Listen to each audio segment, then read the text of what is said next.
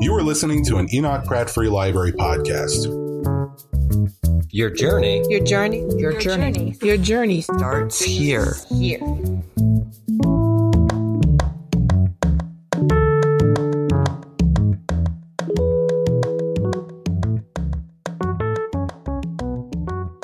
you all to Poetry and Conversation, and thank you for coming. Tonight, we're really thrilled to have Jennifer Chang and Jenny Johnson to read for us. They're each going to read for a little while, then we'll have a little Q&A at the table, and then they'll read some closing poems. And I'm just going to begin by introducing Jennifer Chang.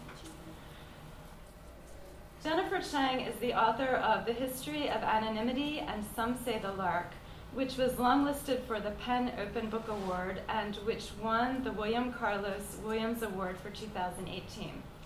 Her poems have appeared in numerous journals, including American Poetry Review, Boston Review, The Nation, Poetry, and A Public Space, and she has published essays on poetry and poetics in the Los Angeles Review of Books, New England Review, and The Volta. She co-chairs the advisory board of Kundiman, an organization that supports Asian American writers, and she teaches creative writing and literature at George Washington University in Washington, D.C. Jennifer Chang writes in one of her poems, "The best walking is without reason, formless, scattering the self into thinking, more winter." Although her own emotionally precise and richly musical poems could never be described as formless, they do resemble the best walking in their effect, freeing up our thinking. With every question they raise, every memory they pursue, every piece of the landscape they light on, they draw us deeper into a world that is absorbing and strange. To attempt to name something in this world is to stumble into error, every word testing what's real, as she says, only to fail. And to love someone in this place of scattered selves is to find that person receding, leaving us lonely. To master love, she writes, is to be devastated by it. From these failures and distances, the poet weaves beauty, as here. In Nebraska, I chased a brown bird, so quiet I never learned her name. Her poems, like The Brown Bird, are exquisite mysteries. Please help me to welcome Jennifer Chang.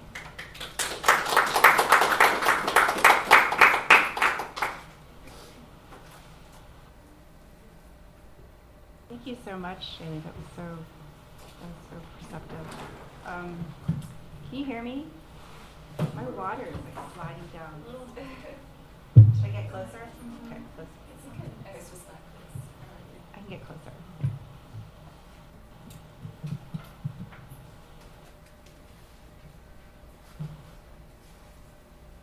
I'll be reading poems from my recent book, Some Say the Lark. And I don't have a lot to say about each poem, I don't think, so I'll just move through. Thanks so much for coming. The Winter's Wife. It will be years before I understand failure, the sun's last rage in the winter trees. My yard is a failure of field. It is small and poorly tended. Years before this hard kernel of worry rises to a truer height, I can learn to make shade with my palms, but I cannot learn to unmoor my want. I want wild roots to prosper, an invention of blooms, each unknown to every wise gardener. If I could be a color, if I could be a question of tender regard. I know crabgrass and thistle. I know one algorithm. It has nothing to do with repetition or rhythm. It is a route from number to number, less to more, more to less. A map drawn by proof, not faith. Unlike twilight, I do not conclude with darkness. I conclude.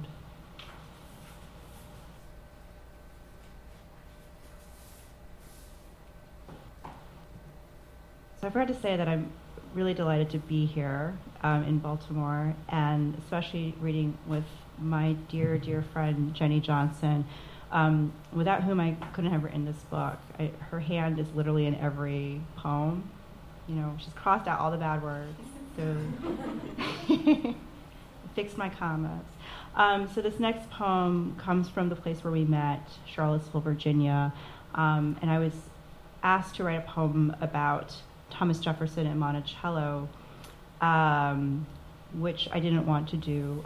We both are UVA alums, and I think we both have,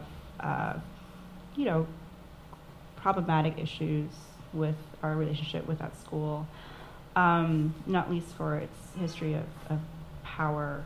So this poem is kind of about that. It's also kind of about a horse I met, a real live horse, and some of the horses here are real, some of them are not real, some of them belonged to Jefferson, some of them did not. And one reason I kind of, my imagination focused on the horse was because when I was researching Jefferson and Notes on the State of Virginia for another purpose, I discovered that he took better records of his horses than he did of his slaves. And it's actually the first poem in the book. A horse named Never. At the stables, each stall was labeled with a name. Biscuit stood aloof. I faced always, invariably, his clockwork tail. Crab knew the salt-lick too well.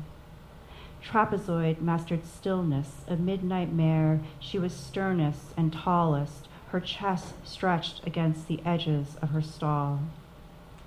I was not afraid of Never, the chestnut gelding, so rode his iron haunches as far as Panther Gap.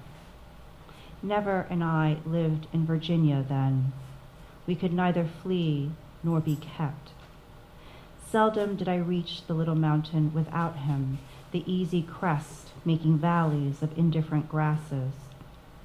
What was that low sound I heard, alone with Never? A lone horse, a lodestar, a habit of fear.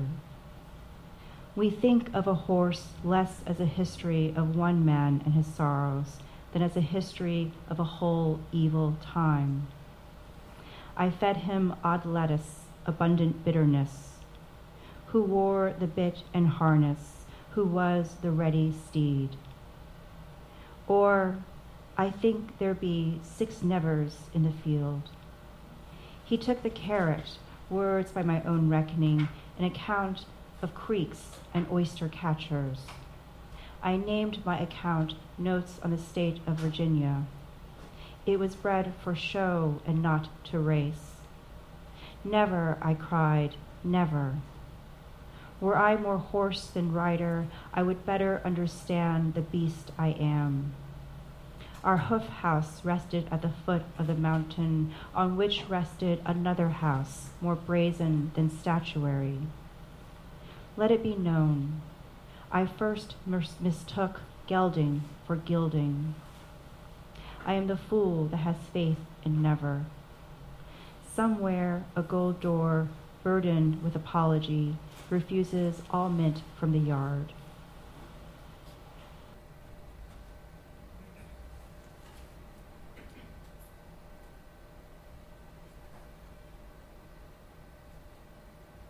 How to live in an American town. I woke early to find the dog once again, sleeping alone in the front room. He dreams what I dream, blue-eyed children, somehow mine, somehow upright as the summer grass, taller than this rain. I have never had a dream come true. No, not true. There was the one about you, the one where the kitchen catches fire, and you are the only one who knows not to pour water on the flame. And the fire was like my dream, children, and everyone is standing quite tall, our heads brushing against a low cumulus cloud, submitting ourselves to the blind craft of terror. I've been unkind to strangers, unkind to you. I did not thank you about the fire, which to this day still scorches. This is true. I opened the door and bargained with the dog. If you run, I'll relinquish the dream to you. You love the field, the blue eyes. What do I love? I love the dog. I love an empty room. I want to love more than I know. I'd like to never know the dog dying, that he will die, that I don't know he's dead now, because I'm listening to the rain. So run with him, please. Take the kitchen fire. Run, heart, run. You'll hear me crying at the threshold. Run as far as Duluth, Helena, Lone Pine, California. Run farther, to a town like this one, but without all the lousy rain. I hear grief burns faster there.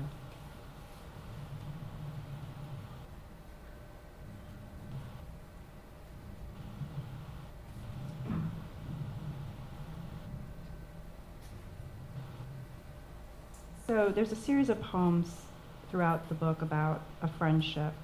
I'm not going to read all of them, but it's a friendship from childhood between another child of immigrants in the suburbs of New Jersey, where I'm from.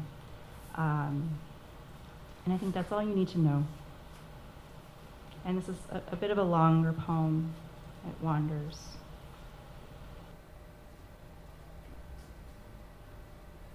Lost child.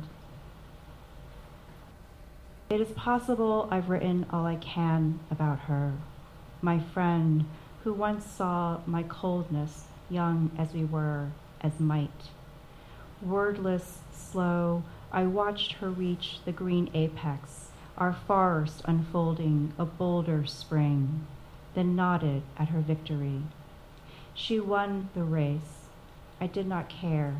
Poor at math, wasteful of time, those lush, arrogant clouds. I grazed lawns, wrote poems. It is possible ours was a friendship of convenience.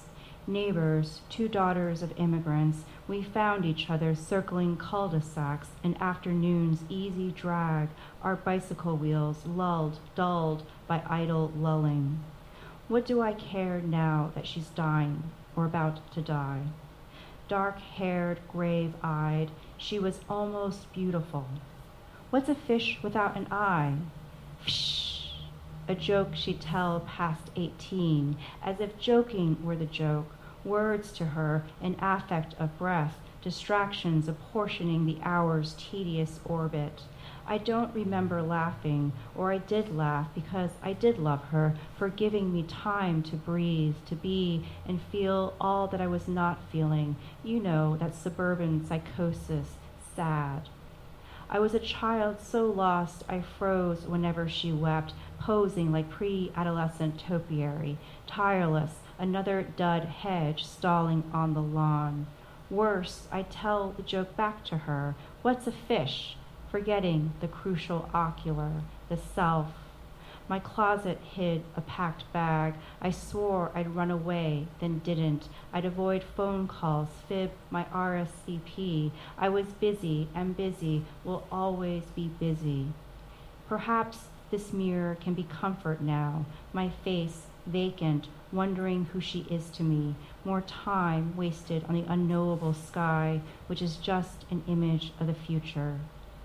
Fear lights my eyes, and I blink, a self-enforced detachment that self-soothes. I was lonely, had no one to sit on the bus or eat lunch with, and even then knew I'd fail at the most basic things.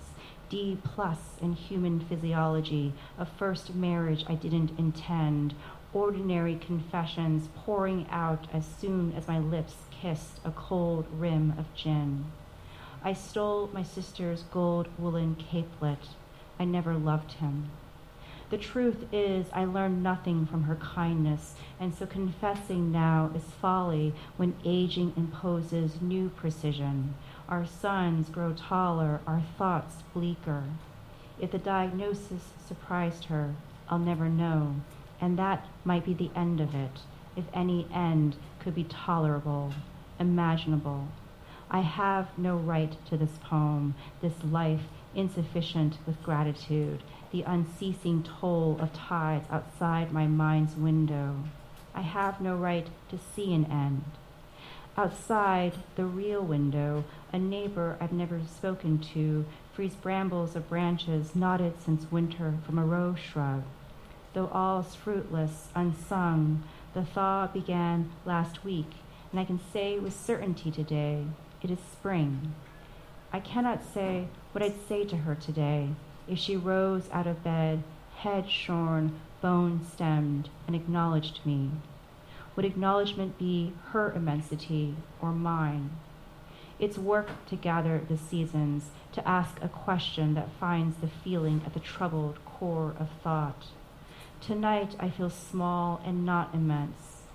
Spring is dark like winter, dark like children who've all summer traced miles of asphalt with bare feet, bare arms, bare insolent sun. Again, I haven't traveled far enough. Spring is a stark garden, is rude and weary, a sole crocus, is grass, raw tonight, too soon done.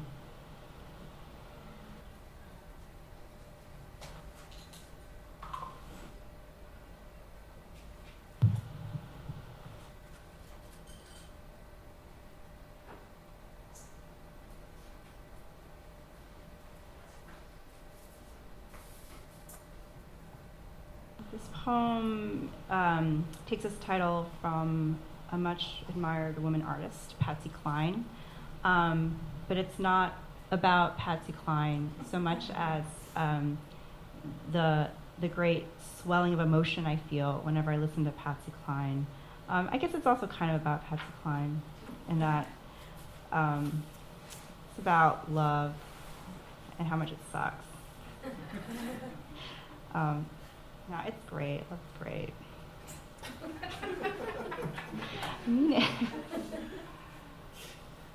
Patsy Cline. She's in the desert, releasing the ashes of her father, the ashes of her child, or the ashes of the world. She is not what she observes, the rare spiny star. It does not belong to her. Bright needle threading a cloud through the sky. There's sun enough, there's afterlife, her own body a pillar of ash. I fall to pieces, she says, faithless nimbus, faithless thought.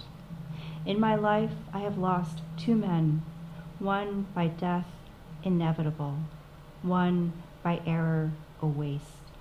He wept from a northern state, hunger too cold for human knowledge. Once I was a woman with nothing to say. Never did I say ash to ash. Never has a desert woken me up. I said, who releases whom?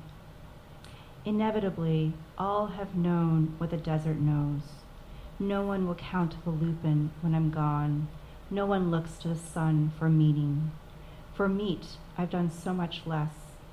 Cattle in the far basin, sagebrush, sage. I live in a city where I loved that man, the ash of him, the self's argument. Now and then I think of his weeping, how my body betrays me. I am not done with releasing.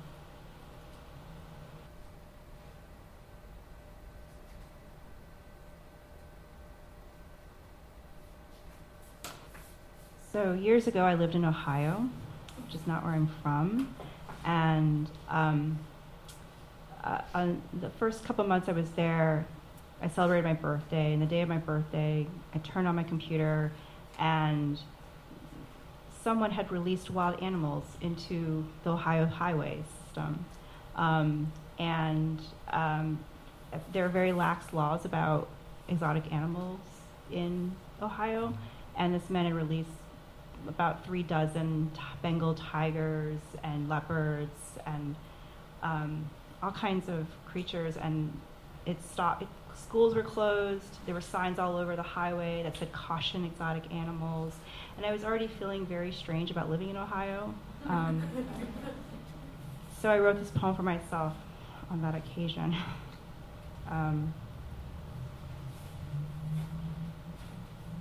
Freedom in Ohio, on my birthday.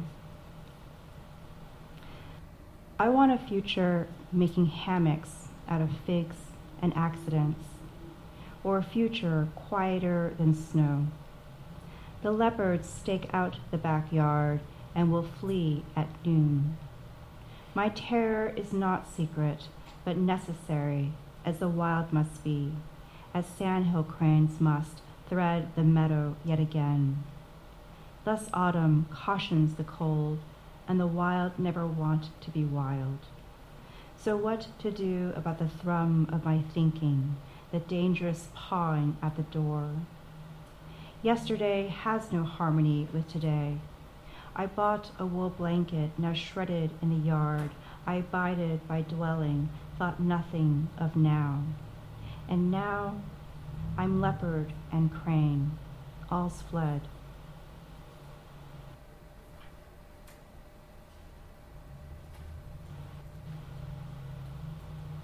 This is the last poem.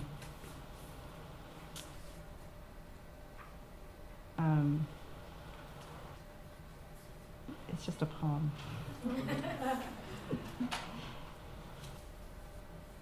It's called Inside Voice. Everyone is screaming inside, is a thought I've held dear my whole life. I picture holes opening up inside and outside myself, the mouth of the earth opening, cloudless holes in the sky. Oh, that I cannot scream. My head empties, stomach gone, a soul lung vacating the body, the gulf of me newly voided. A child has a small voice, I tell my son, as our chorus teacher told me decades ago. And it is not true. He screams down every aisle of Petco, zebrafinch, parakeet, angelfish, mollies. He's such a scream. Parenting, such a scream. Use your inside voice, I calmly advise, calmly chasing him, calm as the books advise, calm being we want him to become, one of the very calm citizenry. I sing my ditty past buckets of litter, clumping and dust-free. Use it or lose it, as if his voice could simply drop to the floor, as if I'd snatch it from his throat. Use it or lose it, one says, of resources, natural and otherwise. My bargain with the planet, this corner of Petco, where the words, please don't hit me, sputter out of a girl's mouth to a man, her father, or just a man, whose fists perch on the ledge of his belt, hawk-like, relentless, his voice swooping down to her, a dangerous pitch. I can only hear punctured consonants, a voice inside and yet too far outside. My eyes catch my son by the cats, each king to a plain plastic box, the calico pacing a brief perimeter, the golden tabby's muzzle learning my son's invading paw. Be gentle, I should say, but my voice makes a poor cage. There is the man and the girl, there is the store clerk, a teenage boy pushing a cart of automatic feeders. There is the corn snake, the Dalmatian rat, the long-tailed lizard, past, present, and future selves. And yes, there are the cats, unwanted, wanting a sunspot all their own.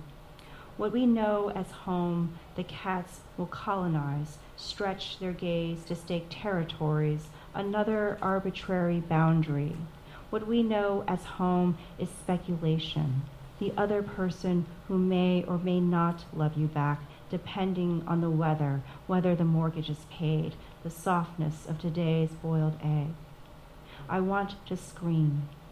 I want the girl to scream. Look away. The cats will not stop the screaming inside our heads. How do I protect them from my son's rough reach? His voice fills cages with bright admonishing, accusing the cats of what they can't help but be. Cat, cat, cat. I am the cat's. The cat is mine. His voice too loud to not stand as authority. Use it or lose it. I'm fuzzy on the antecedent now. His voice, my authority. The cat's the girl. It is Sunday, 9:45. In my bag, here's inventory. The blankie, the house keys, 2 stale knots of bread. Who am I to call myself human? Thank you.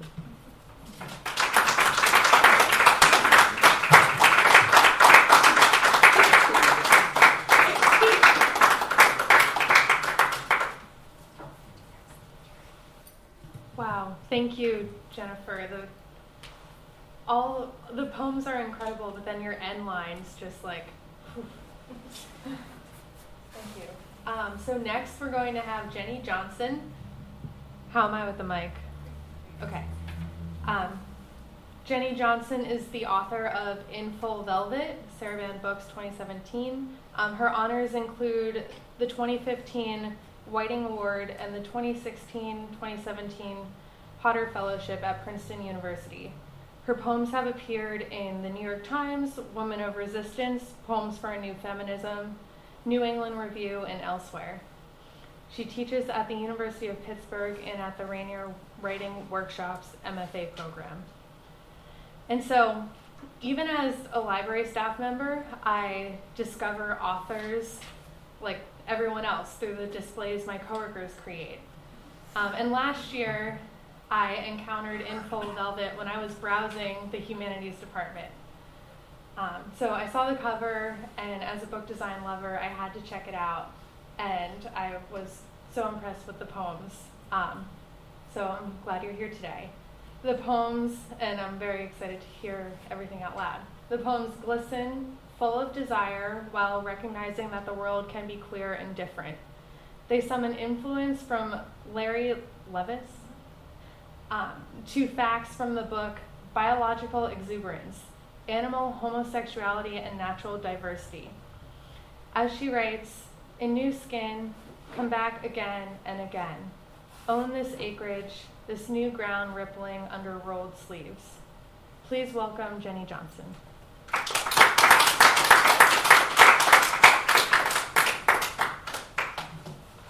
Thank you, Tracy, and thank you, Shailene.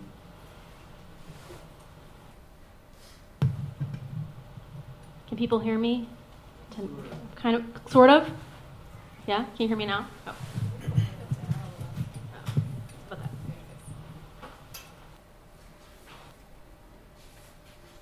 Can you hear me now? You're good? Okay. I'm a bit of a projector, so I think you'll be able to hear me. I grew up in Winchester, Virginia, which is actually the home of Patsy Cline, so it's nice to hear the Patsy Cline poem tonight. And when I was trying to find a way to express myself as a young person, one of the things I would do is I would call up the late night radio station and dedicate songs to my crush over the Q102 country music radio station. So this is a poem about that. Late Bloom. The name of the spotted apple on the leafy floor, in the woods, outside the white-walled bedroom, where the FM stereo was always tuned to the same country station my girl crush loved, was gall. Name for an outgrowth, a shell withering under leaf rot, near a spot where the surprise lilies might remember, might forget to bloom. Touch a weevil and it will fall, legs and antennae tucked. Blink and the Arctic fox becomes snow. The gecko, toes spread wide on a tree trunk, passes for lichen. Of all the ways a creature can conceal itself, I must have relied on denial. There were the Confederate bumper stickers, pressures from seniors to tailgate, the spindly legs of a freshman scissoring out of a trash can. How just the smell of Old Spice could make my muscles contract like a moth, wings folded, the color of a dead leaf in October. So that she might hear her favorite song, my voice would drop. And if the DJ answered, I would be Tim, Charlie, Luke, Jason, every name but my own, truer than gold. Wasn't I the stripe in a tiger's eye, the dapple in the flanks of an Appaloosa? In daylight, how could I possibly explain a heart hunting after a body?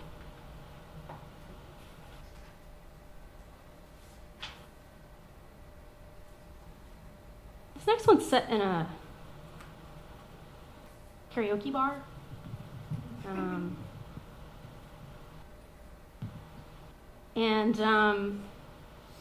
some lines towards the end from a Joan Jett song you might recognize. You kind of think about like your worst experience of karaoke when you know it's not going well. It was kind of in my mind writing this poem. Victory. Your mouth is stretched panther wide in the last good photo taken of you. The creases in your forehead symptomatic of some form of inscrutable effort. You're on a stage, in a bar, singing a song you can't remember. Insides burning with inflammatory denial.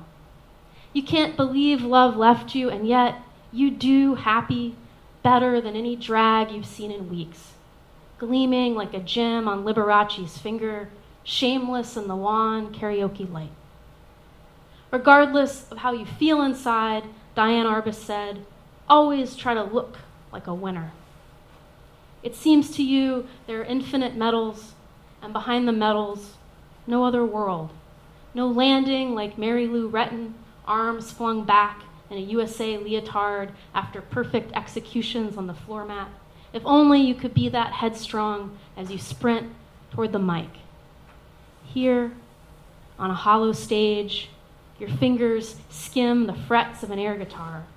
Once, a friend warned, every relationship is a dress rehearsal for the next.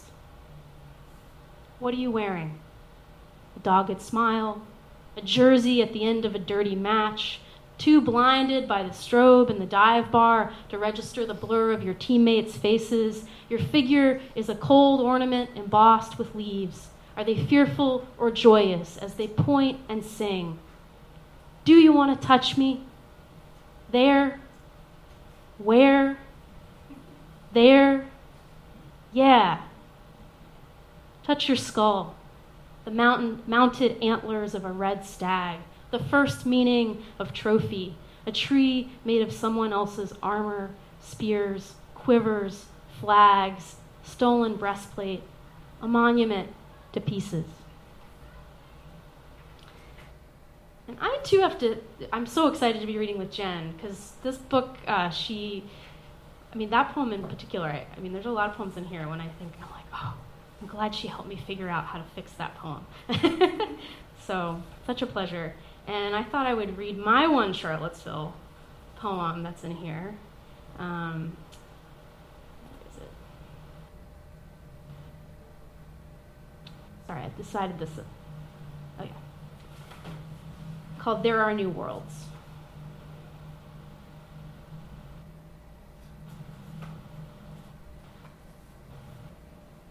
There are new worlds. To ride a horse is holy, like how Stephen, refusing to ride side saddle in the well of loneliness, fully astride, rides high on the acrid sweat of leather.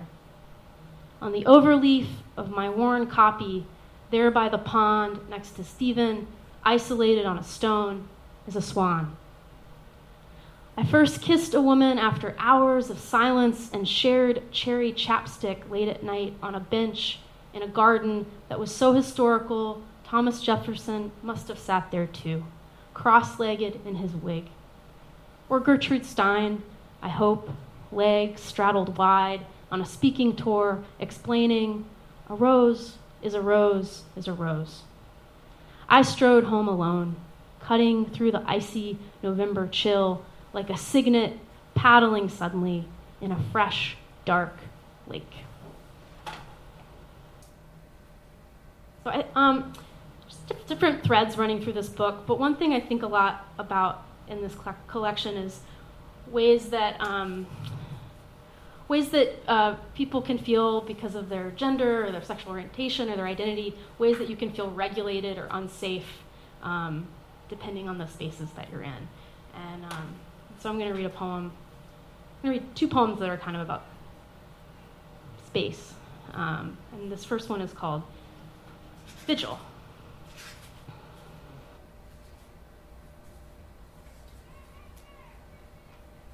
As I pedal down these streets, space and joy becoming one wind at our backs, striped awnings up and down Maine, I cycle fast, pant leg cuffed, calf streaked with grease, threading our way through locked traffic, past the canal, around Belle Isle. I glide toward the glint of light that shimmers off the reflector on her rusted 10-speed, then follow her to a spot along the James where we trapeze across railroad tracks, where to blink might mean to lose foothold. Here she points across the river to an osprey nest, tufts of straw jut out of a distant utility tower, silhouettes of birds circle overhead, eyeing us, eyeing their nests. I need to tell you about the seeing that goes on between two people, around two people. Not the touching, the watchfulness. This is not just about love, though I love her as much now as then. It's that she's always looking out. If I follow the dotted lines of her gazes, she's looking out at something just out of range, a river otter surfacing beneath a boat dock, a damselfly dipping below a waterline, a wasp out a tiny hole in a hollow gall, that wasp lifting its legs. Years ago, I followed the gaze of a kid looking at me through a mirror, in a public restroom, in a park, in California. I knew by the duration of her looking that I was already a spot in the glass, a small detour in her life that she was building a barricade against. As she pressed her nose to the glass, each exhale fogged the pain. I knew her. I was her. I left her. I am a woman who forgets sometimes that she is a woman, so I always slip my shoes off and knock at least 3 times before crossing a threshold, before presuming I'm welcome here. Out the window of a speeding car, a man yells dyke, and a silence bristles between us, hot ash about to blow across Paper City.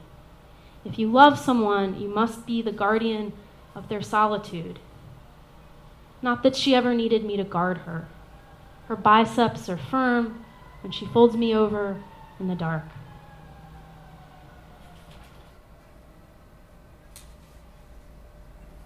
Spaces.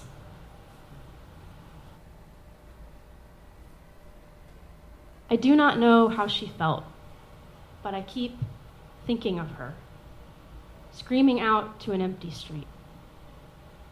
I had been asleep when I heard a voice screaming, "Help," and frantic when I opened my door. I remember her shoulders and the faded towel I found before she put on my blue sweats and white t-shirt. "Call 911, please," she said.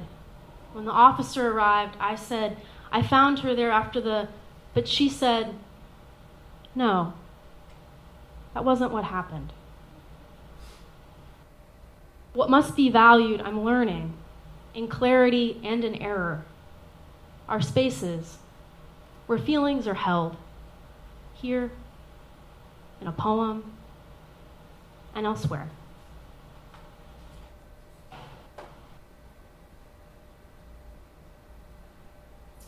going to read one more longer poem. There's a lot of animals in my book. There's other things, but I'm going to read this poem that opens the book. It's called "Dappled Things," and in it, I was talking back to Gerard Manley Hopkins. So if you're a Hopkins fan, you might pick up on that. But mostly, I'm just telling you because there's a couple moments in the poem when I address someone by the name of Hop, and so I'm talking to Hopkins. And then the other thing that you need to know is that. But there's this frog that I became a little obsessed with called the gastric brooding frog. And it's now extinct. And the now extinct female gastric brooding frog could transform her stomach into a womb. and then the mother would swallow her own eggs, and after several weeks of metamorphosis, she would birth fully formed froglets out of her mouth. And you can Google this. And it's pretty, and it is, it's like there's a little frog coming out of like a frog's mouth, and you're like, wow. So I don't know what we're gonna do in the Q&A, but if anyone's like, how do you end a poem? I was like, just with blah, you know. That's like that's an out. But so you'll know this poem is wrapping up when we get to the frog, because that's sort of how the poem goes out. So get ready for the frog towards the end. Yeah, I think that's all you need to know. Dappled things. Thank you, day, for dappled things, for ambrosia beetles streaking skylines inside a maple, for pansies speckled as a painter's sleeve, for russet-crusted sidewalks of lichen, airy springs of fiery structured fringe, for pink corpuscles making midges soon to burst out the undersides of leaves. Thank you for all that still somehow counter, original, spare, and strange, for the brightening swell of a honeybee's sting, for the alien markings on my girlfriend's cheek and how they form a perfect triangle. Thank you for the risen stars on the skin of an apple, which I slice into fine, thin crescents, for dapple is a word derived from apple. An apple once meant any fruit at all, born from a tree, lemon, fig, persimmon. Thank you, road apple, finger apple, earth apple, for all that apple was before apple acquired a stigma for being forbidden, marked, dappled, shadowed, grappling, stamped, juice, controlled, smudging of what twinkles unthinkably. And because I'm minion this morning to gay old music, thanks, gentle hop, for this thisness, for teaching attention, how to mark hard word bodies with stress, acute glyphs, blue scores, for reckoning the risks and disciplines rod between sheets of loose-leafed linen. You knew few might hear your address. Do I look hard enough to receive? I'm not moved by God, but I am moved by this, to experience the largesse. What you look hard at seems to look hard at you. Oh, to be marked reciprocally. Yes, please, across, above, below, and with. I kiss my hand to male bonobos making out in public. In spite of Western science trying to explain away the glorious kink of spinner dolphins' whistle clicks, over-under rolling, belly-on-belly clasping by the soft tips of flukes, riding dorsal rudders to the brink. I am inspired, call my girlfriend, say, won't you be my Olympic marmot? Chewing on my ear till I lift my tail. My black-billed magpie babble singing to my begging call. My lioness growl, thrust, rolling backs afterward, squeaky as killer whales. We could keep contact relentless before the next sequence, diving deep in a reversed roll, double helix formation, splashing swagger to reveal the length of our pink organs. Or we could be lady elephants, heading down to the watering hole, gearing up to gather friends in the yard for a yip-purr chorus, hammerhead, stork, pile up. Or love, we could pretend to be utter strangers. I, a house sparrow, and you, a cowbird, hopping over to chatter until you touch your lower bill, head bowed to my breast feathers. Our days are charged by so much nature, the succulents we carry to Alexis in a plastic bag after her surgery, a cat pawing at a mantis behind a window pane, what we didn't wash from the lettuce, dirt that's good danger, not pristine, not a baseline to hearken after romantically. Instead, I read that snowy cities should ready for rising heat, harder rain. Have I come to terms with dominance, what I have trammeled and fogged with my breath? Flush-cut a redesigned ecology. The dead won't say how the forest was before we came, and the pheromones I bury my face in under your arms make me a hazy archaeologist. I must speak of erasure when I long to be leaf-whelmed, lit by fire pinks and wild sweet williams. How dare I speak of the marked when I am the diurnal creature damning the night sky with engineered lights. We've generated a realm where we can always see, never see. From an aerial view, here's my bright address, refracting, scrambling, shutting out the dark. Oh, day in the Anthropocene when I go to pull up buttercups bare-fingered so I can better reach the runners, thin-rooted trams tunneling invasively. Where's hope? Hope's a weed, obscene on my head, springing white hairs. Like an extinct frog who brought life by opening her mouth, many froglets bursting out, I brood. A quiet storm at the water's edge, a bloated cloud, all the roe I've swallowed whole. I brood and brood, feeling old Hop in his final state, crying out, I am gall, I am heartburn, until I feel a blaze unknown, feel first my lungs deflate. Then, like a sharpening harp, the stomach acids start to transform. I'm breathing through my skin as an army grows in full. Will all things return? If I so choose to burp in nameless forms. Thank you. Thank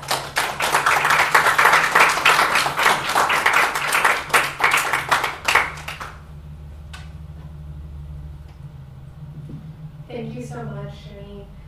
So if Jen and Jenny, you come up to the Q&A table, both those mics are on, and then I can pass the mic around to anyone that has questions.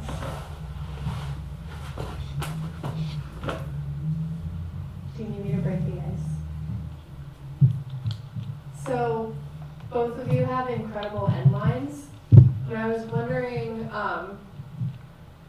what tells you that like the line is the end? Is it in the editing process? Is it early on? Like, where does that happen? I know Jen has taught a class on endings. Oh, come on. Well, I'll say what I try not to do when I end a poem. I try not to resolve the poem. Like I'm interested in what happens after you read the poem, what it feels like, if you're going to keep thinking or asking questions, if you're going to feel lost. So sometimes I go in a different direction. Sometimes I ask a question, although I do that so often that I now cut myself when I ask a question. Sometimes I end early, sometimes I try to overwrite the end and resist a clean mm-hmm. cut, a clean break. But you know, I don't always know, and sometimes it takes years to realize, like, sometimes I know a poem isn't working, it takes years to realize what it's the right ending. So I have poems in this book where I just held on to them, and like literally, this book took 10 years to write. So literally, like, there were some poems that took 5 or 6 or 7 years before an ending emerged, and a lot of times it was because I needed to refresh my engagement with it, mm-hmm. and as if I'd never seen it before. Yeah, I guess I would just add that I want to keep myself surprised by my own endings. So similarly, if it feels too clean or like I'm trying to wrap something up or solve some question that's in the problem too easily, then I feel like I'm probably not ending it right. Sometimes when I don't know what to do, I rely on sound, because I think that maybe sound might help me to lead me somewhere that where I can kind of trick myself into doing something less predictable. So I feel like I'm always... Yeah, I think it's somewhere between, like, what you don't want to do is you don't want that rhyming couplet that you find in very facile sonnets, and that's like one end of it. But then there's another end where I always think of the poem by Weldon Keyes. It's a poem for my daughter, and it's a sonnet, and he describes his daughter and his love for the daughter, and then the last line of the poem is, I have no daughter, where it's so over-the-top dramatic that you could never read it again and enjoy it, because it's all about the ending. So it's somewhere between that cloying, overly neat rhyming couplet and that like dramatic, like, it was all a dream. So yeah.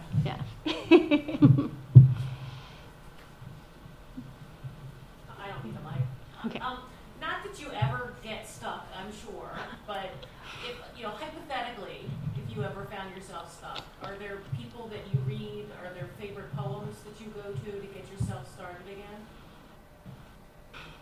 I'm always stuck. I mean, I can say like who I went to while I was working on this book. So I would say that like somebody mentioned, Larry Levis is a poet that I admire because he makes these like leaps across time and space, and it kind of helps me think associatively sometimes. But I would say like there's some poets that I read just because they make me feel braver. So like Adrienne Rich and Audre Lorde are two people that I read just because I think I'm not being courageous enough. And so sometimes that's what I need help with. And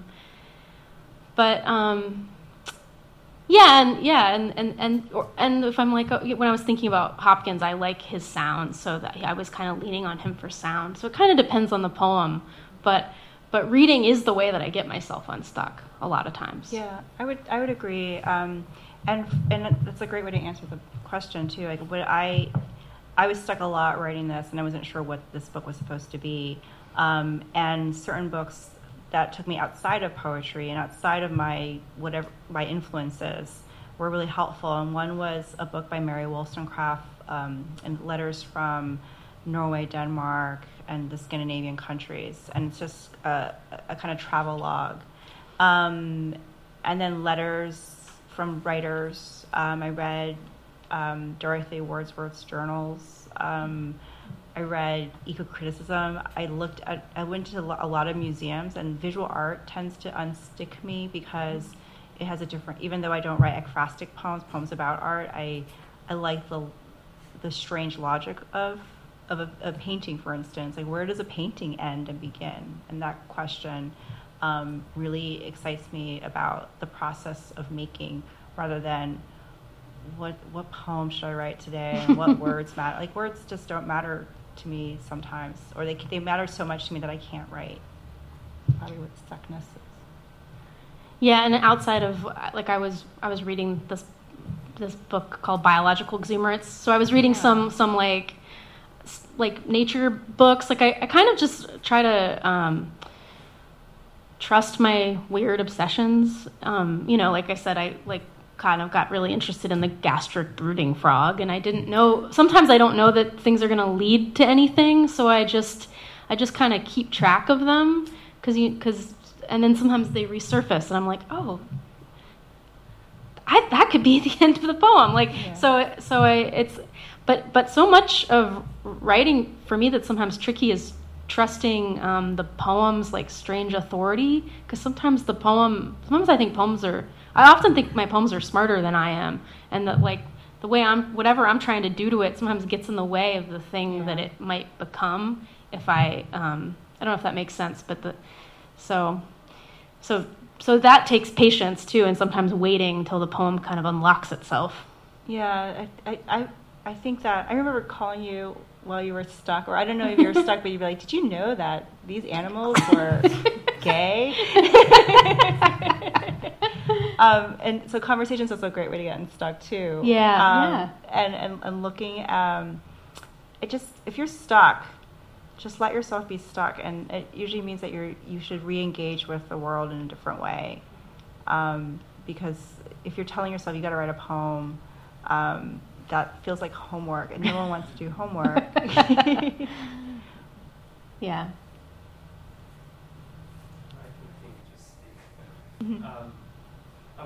I just started reading Dorothy Wordsworth's journals. Oh, great. And, they're just, like, some of the entries are just names of flowers that she's seen that day and listing them. And as I was listening to both of you, I was wondering, do you make this is just mostly out of self-serving reasons that I ask this, but do you make a point of kind of paying attention to the world and remembering these names and recording them? Or, how do you? Yeah, how do you know all of those names of the animals and flowers and things? Yeah.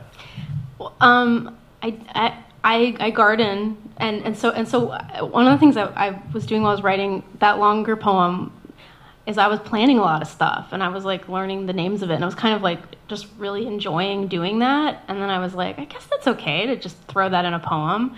And I guess I also feel like whatever I'm writing about, I could say tree or I could say flower, but Wild Sweet William was like more interesting to me, you know? So, and then even like when you get into plants, like they have so many different names. I mean, there's like the Latinate name, and it's like, who named this? Like what did, like different cultures that are naming different plants, and so then that's kind of interesting too to think about. So I think that I do find that even if it's just a word, I do sometimes go down a little rabbit hole of the etymology of it, and that helps me write as well. I'm like in that dappled things, I was like, well, where does the word dappled come from? And then I saw its relationship to apple, and I was like, whoa, that's so cool.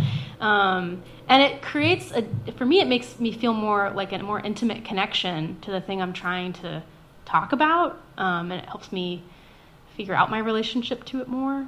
So, but I don't always know where it's going. Yeah, I don't know as much as Jenny does about. Oh, come on. But I think that I remember reading, when I first was studying poetry, reading poems by Robert Haas, and he would just stick names of flowers and plants in. And one of the first, that's like exciting because like that I've never seen that word before. But I think it also makes you realize, one, that language is very material, and it feels when you see a word like that, it suddenly feels like the poem has become three-dimensional. The other thing is just there's so much history to a word that there's I think Emerson says a word is a poem, and like thinking about words as having an entire life that you can explore, whether it's a specific word like a name of a frog or a word like apple and dapple. Roots and numbers. Yeah. And I think what's funny too is like when you're writing, maybe we do collect these things, and I try to keep lists of words I like sometimes, but not with any consistency. But things just pop out of my mind, and part of it's like you're just being. It's almost like you're being utilitarian. You're writing a poem. It's like, oh shit, I gotta fill this out somehow. I'm sorry, am I supposed to curse? You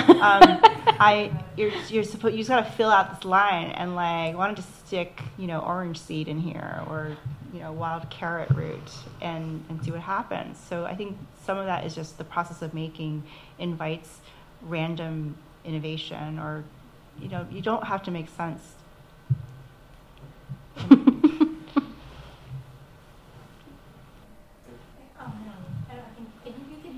Yes. I have a question for each of you. Jenny, first, when you were writing dappled things, yes, you said that you were leaning on Hopkins for the rhythm.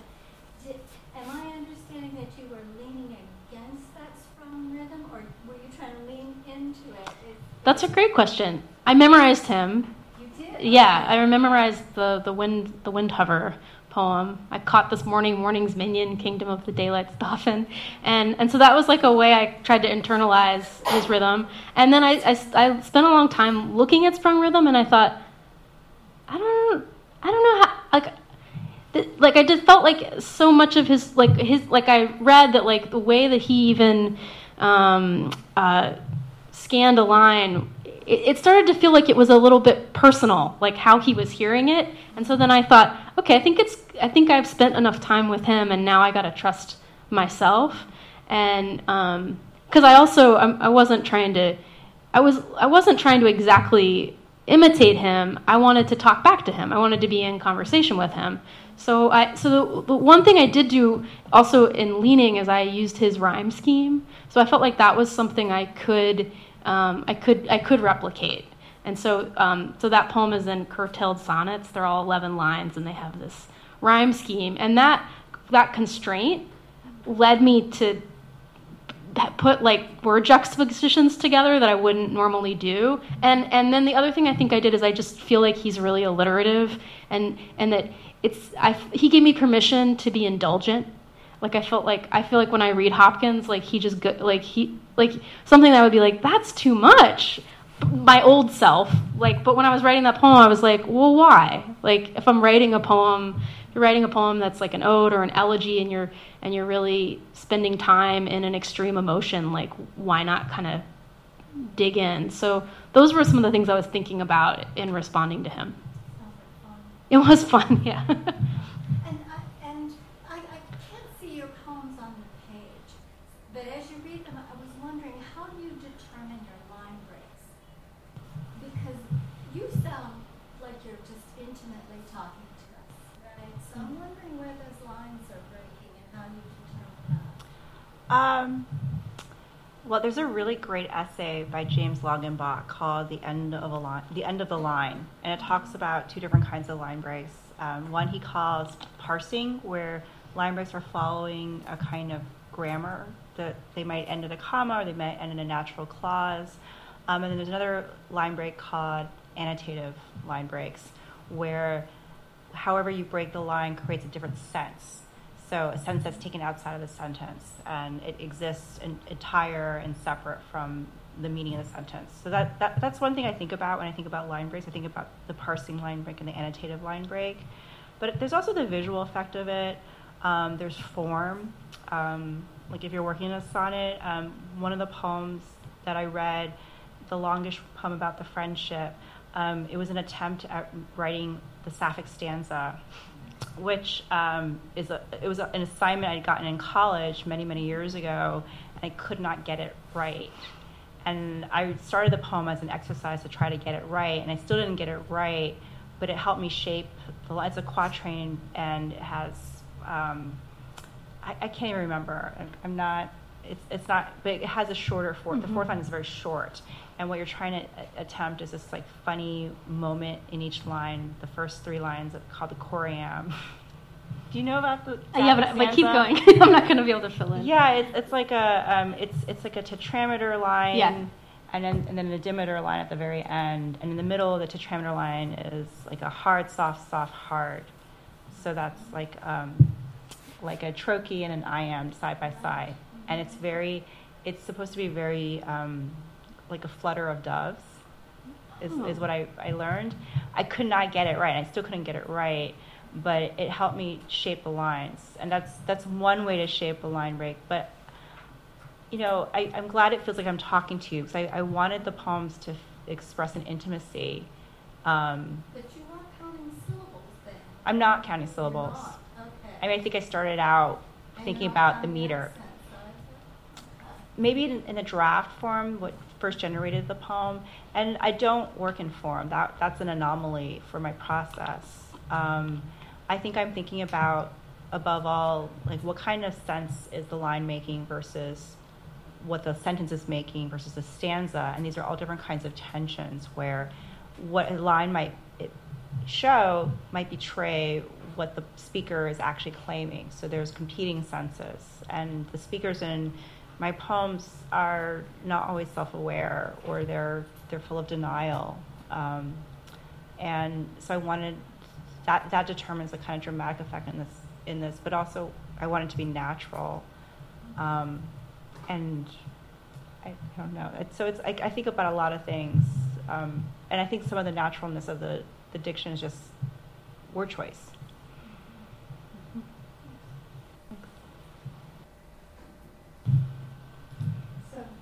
Thank you both. Thank you. So after hearing all of that, we'd love to hear another poem or two from each of you. Okay. And of course, I also want to remind everyone that Some Say the Lark and In Full Velvet are both here, so you should pick them up and support both the poets. Thanks. I'm going to do one. Okay, I'm just going to do one. Yeah.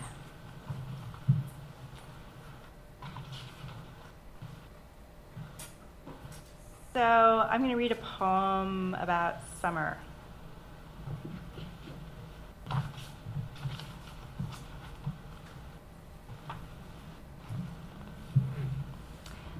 Again, a solstice. It is not good to think of everything as a mistake. I asked for bacon in my sandwich, and then I asked for more. Mistake. I told you the truth about my scar. I did not use a knife. I lied about what he did to my faith and loneliness, both mistakes. That there is always a you, mistake. Faith in loneliness, my mother proclaimed, is faith in self, my instinct, a poor Polaris. Not a mistake is the blue boredom of a summer lake. Oh, mud, sun, and algae. We swim in glittering murk. I tread, you tread. There are children testing the deep end, shriek and stroke, the lifeguard perilously close to diving. I tried diving once. I dove like a brick. It was a mistake to ask the $30 prophet for a $20 prophecy, a mistake to believe. I was young and broke. I swam in a stolen reservoir then, not even a lake. Her prophecy from my vagrant exertion, I'll die at 42. Our dog totters across the lake, kicks the ripple. I tread, you tread. What does it even mean to write a poem? It means today I'm correcting my mistakes. It means I don't want to be lonely. I'm about to turn 42. Thank you. Thank you. I'm going to close with a poem that's set in a dike bar in outer space, or a dive bar. You know, but if you could kind of picture your favorite, if you have such a place, you could imagine it, and then think of it in outer space. This is called In the Dream. In the dream, I was alone in a dike bar we'd traversed before, or maybe it was in a way all our dives merging together suddenly as one intergalactic composite. One glitter-spritzed black hole, one Q-stick burnished down to a soft blue nub. Picture an open cluster of stars managing to forever stabilize in space without a landlord scheming to shut the place down. Anyways, I was searching for someone there who we hadn't seen in years, and what could have been sisters, babes, the Lex, the Pint, the Palms, or the E-Room. The room had no end and no ceiling. Though I could see all of our friends or exes with elbows up or fingers interlocked, on tabletop zinging with boomerangs, maybe the tables were spinning too. I can't be sure. But just as a trap that trips before hammering a mouse is not humane, the dream changed. Or the alarm that I carry in my breast pocket in my waking life was sounding. Because in the dream, three people on bar stools who were straight or closeted, but more importantly, angry, turned, and the room dwindled like a sweater full of moths eating holes through wool. Or they were humans, sure, but not here to love, with jawlines set to throw epithets like darts that might stick or nick or flutter past as erratically as they were fired. You could say their hostility was a swirl, nebulous as gas and dust, diffuse as the stress a body meticulously stores. Like how when I was shoved in grade school on the blacktop in my boy jeans, the teacher asked me if I had a strawberry. Because the wound was fresh as jam, glistening like pulp does after the skin of a fruit is peeled back clean with a knife. I was in the dream as open to the elements, yet I fired back, and I didn't care who eyed me like warped metal to be pounded square. I said, "Do you realize where you are?" And with one finger, I called our family forth, and out of the strobe lights, they came.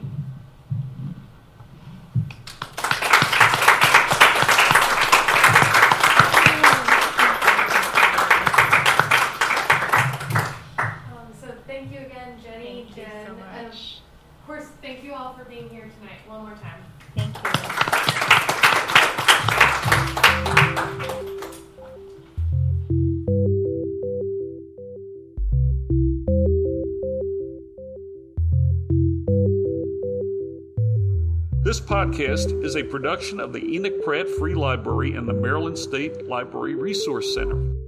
For more information and to access more library resources, please visit prattlibrary.org.